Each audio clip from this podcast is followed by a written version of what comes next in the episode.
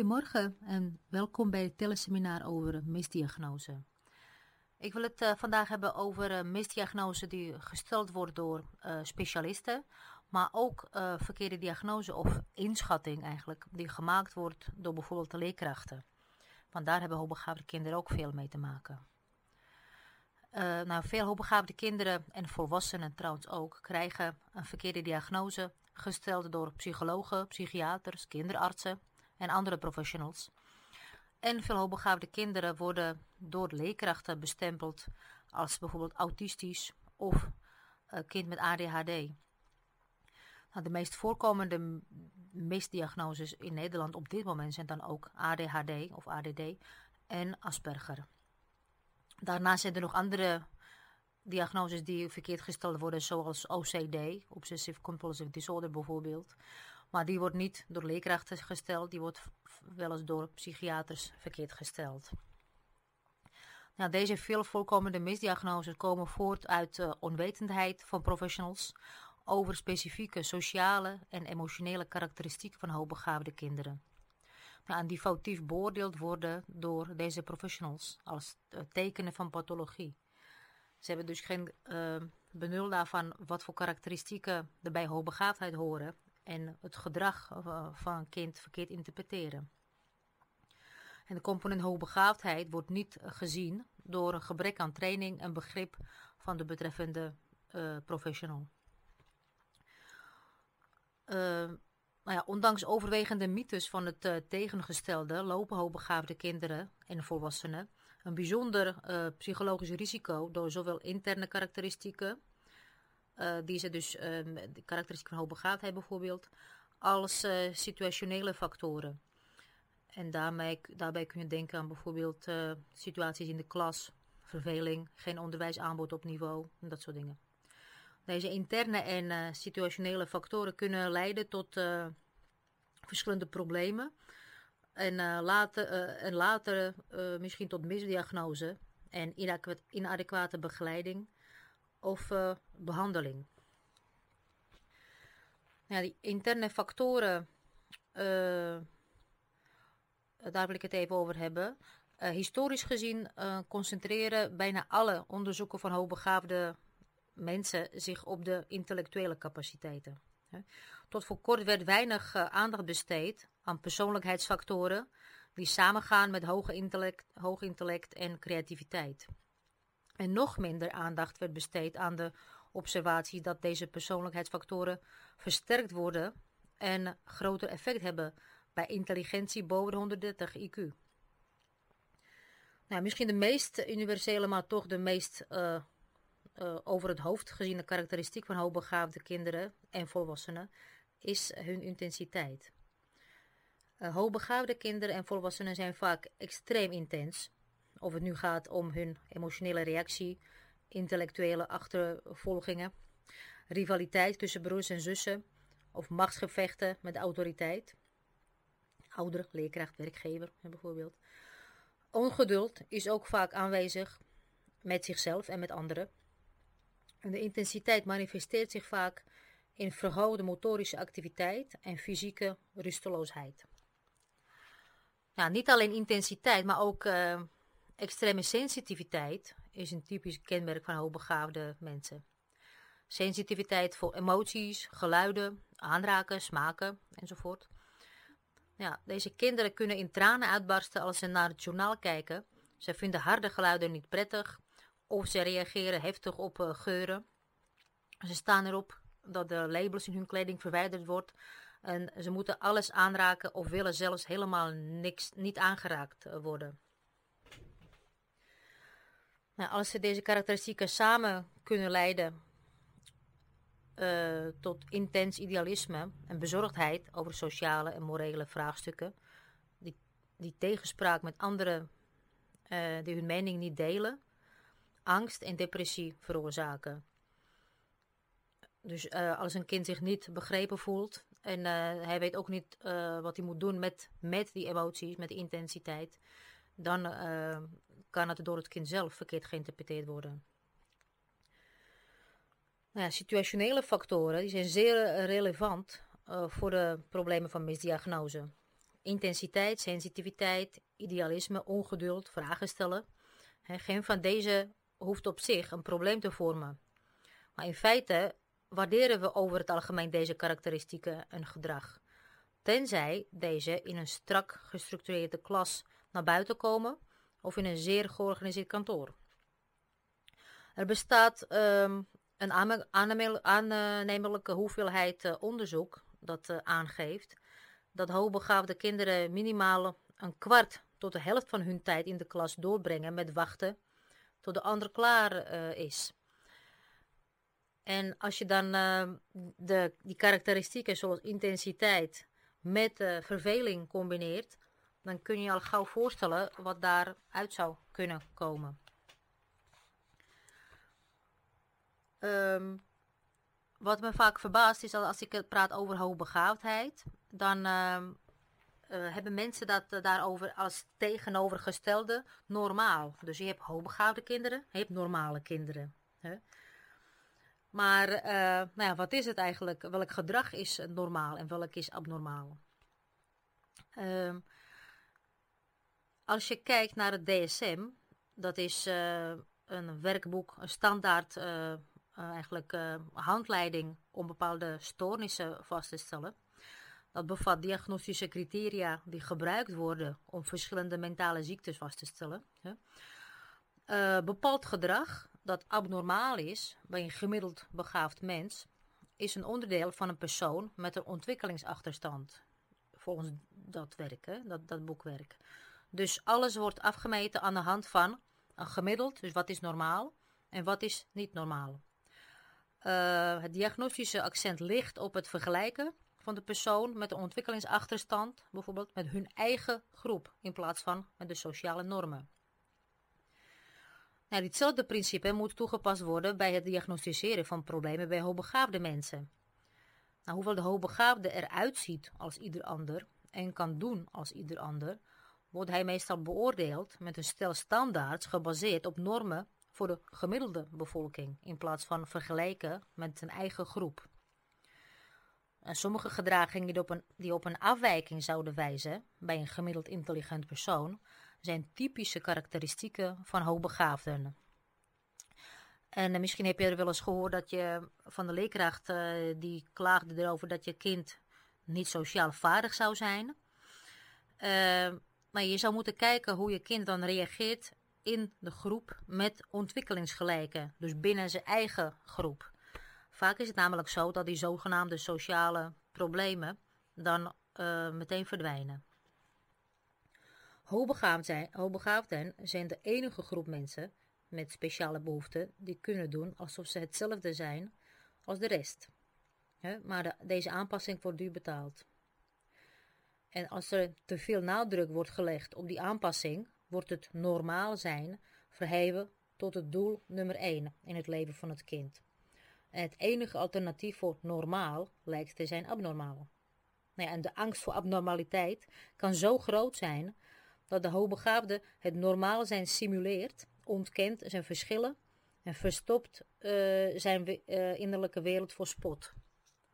Dus ze passen zich zo verschrikkelijk drastisch aan dat ze uh, eigenlijk niet meer als hoogbegaafd uh, gezien worden.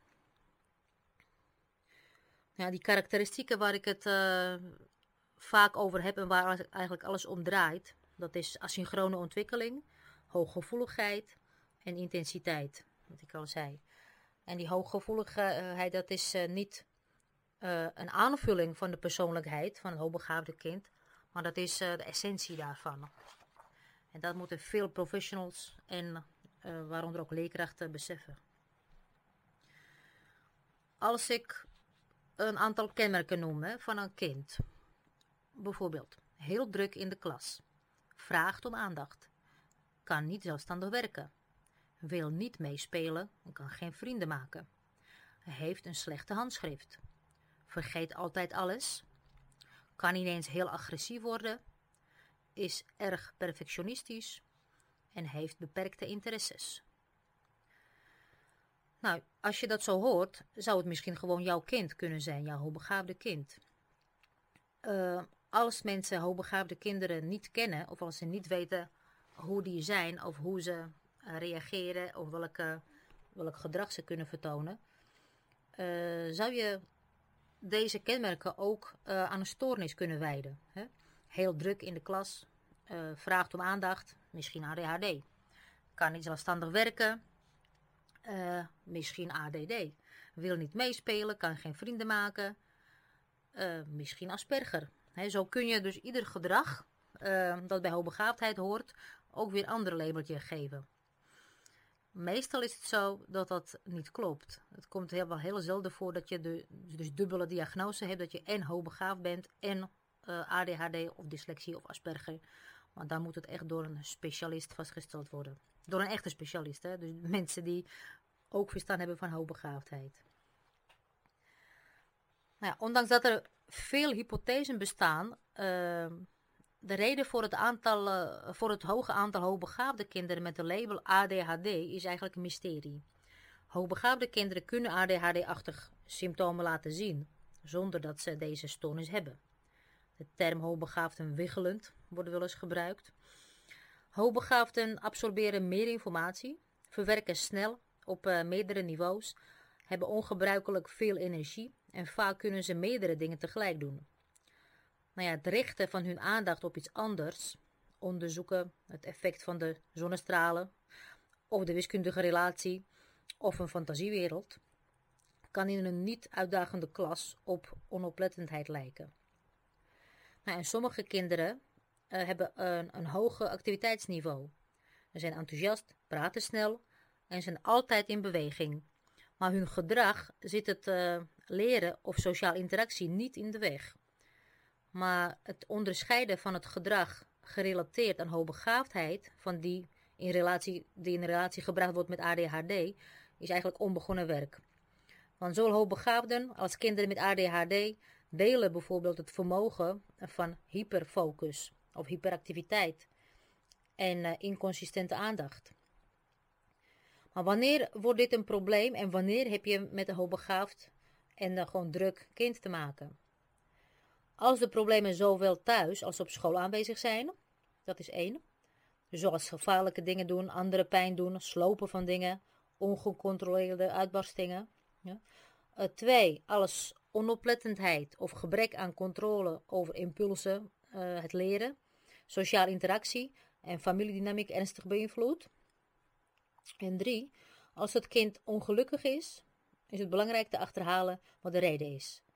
Terwijl ADHD de schuldige lijkt, een complexe reeks aan emotionele factoren, kan diezelfde symptomen veroorzaken.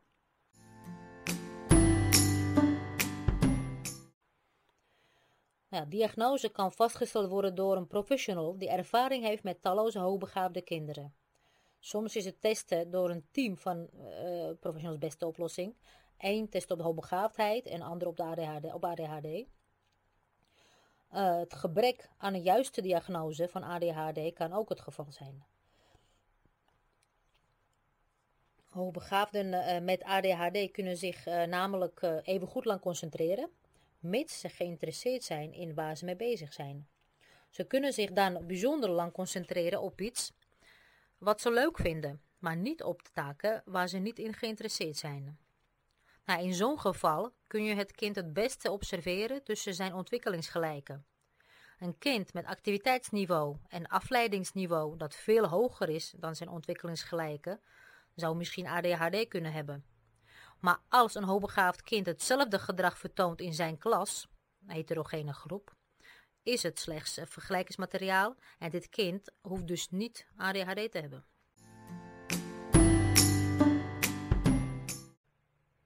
Nou een tweede uh, diagnose die vaak uh, verkeerd gesteld wordt, is uh, Asperger.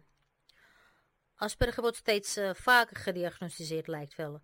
De label wordt vaak toegekend aan iedereen die sociaal afwijkt, die moeite heeft met het begrijpen van hints van anderen en die gewoon niet weet wat te doen in sociale situaties. Maar als je nagaat hoe diagnose als autisme of Asperger tot stand komt, uh, dan uh, kun je begrijpen dat een psycholoog die na twee uurtjes testen die diezelfde diagnose heeft vastgesteld, dat dat niet klopt. Want een van de mogelijkheden om diagnose autisme te stellen is met de zogenaamde onderkennende diagnose. Volgens de richtlijnen van het protocol autisme verloopt het proces als volgt. Nou, eerst in kaart brengen van het ontwikkelingsverloop en het huidige ontwikkelingsprofiel van het kind. En dan observatie, medisch onderzoek door iemand, hè, psychiatrisch onderzoek door iemand anders en psychologisch onderzoek door nog iemand anders. Nou, hoe dat helemaal exact precies in zijn werk gaat, kun je lezen op de website van het Landelijk Netwerk Autisme. Nou, een van de grootste zorgen over de diagnose Asperger is dat deze hele zware diagnose vrij veel wordt toegekend. En juist de diagnose is heel belangrijk.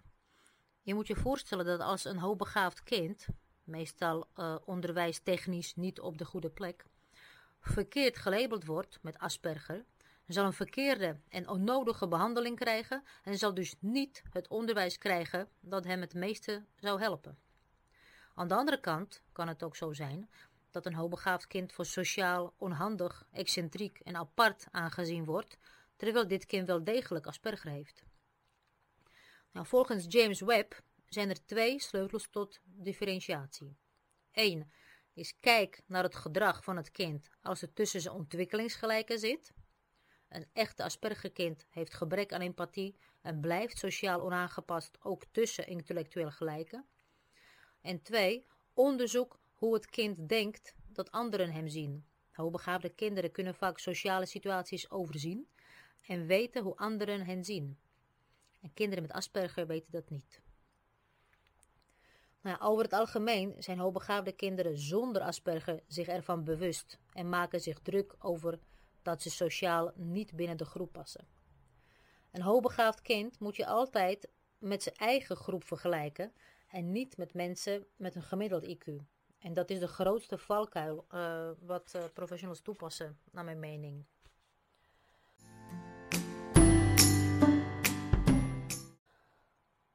Nou, hoogbegaafd uh, betekent ervaringen die duidelijk verschillen van de norm. Diagnostici, schoolpsychologen, therapeuten en leerkrachten moeten zich bewust zijn van de karakteristieken van hoogbegaafdheid, zodat ze kunnen, zodat ze kunnen herkennen wat atypisch is voor deze groep. Hoogbegaafde mensen moeten niet vergeleken worden met uh, de gemiddelde groep.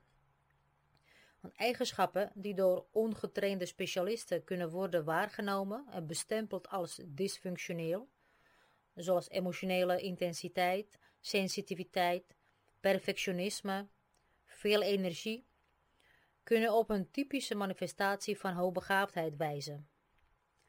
En daarom is het ook heel belangrijk dat ouders kritisch blijven, dat ze ook uh, verslagen van specialisten kritisch nemen, kritisch lezen en dat ze uh, juiste vragen stellen uh, om te voorkomen dat hun kind een verkeerde diagnose krijgt of dat, een kind, dat hun kind door de leerkracht of school verkeerd gelabeld wordt. Mijn naam is Renata Hamsikova. Ik ben specialist in Gifted Education, uh, coach en counselor. Als je meer vragen hebt over verkeerde diagnose, uh, Asperger, ADHD in combinatie met hoogbegaafdheid.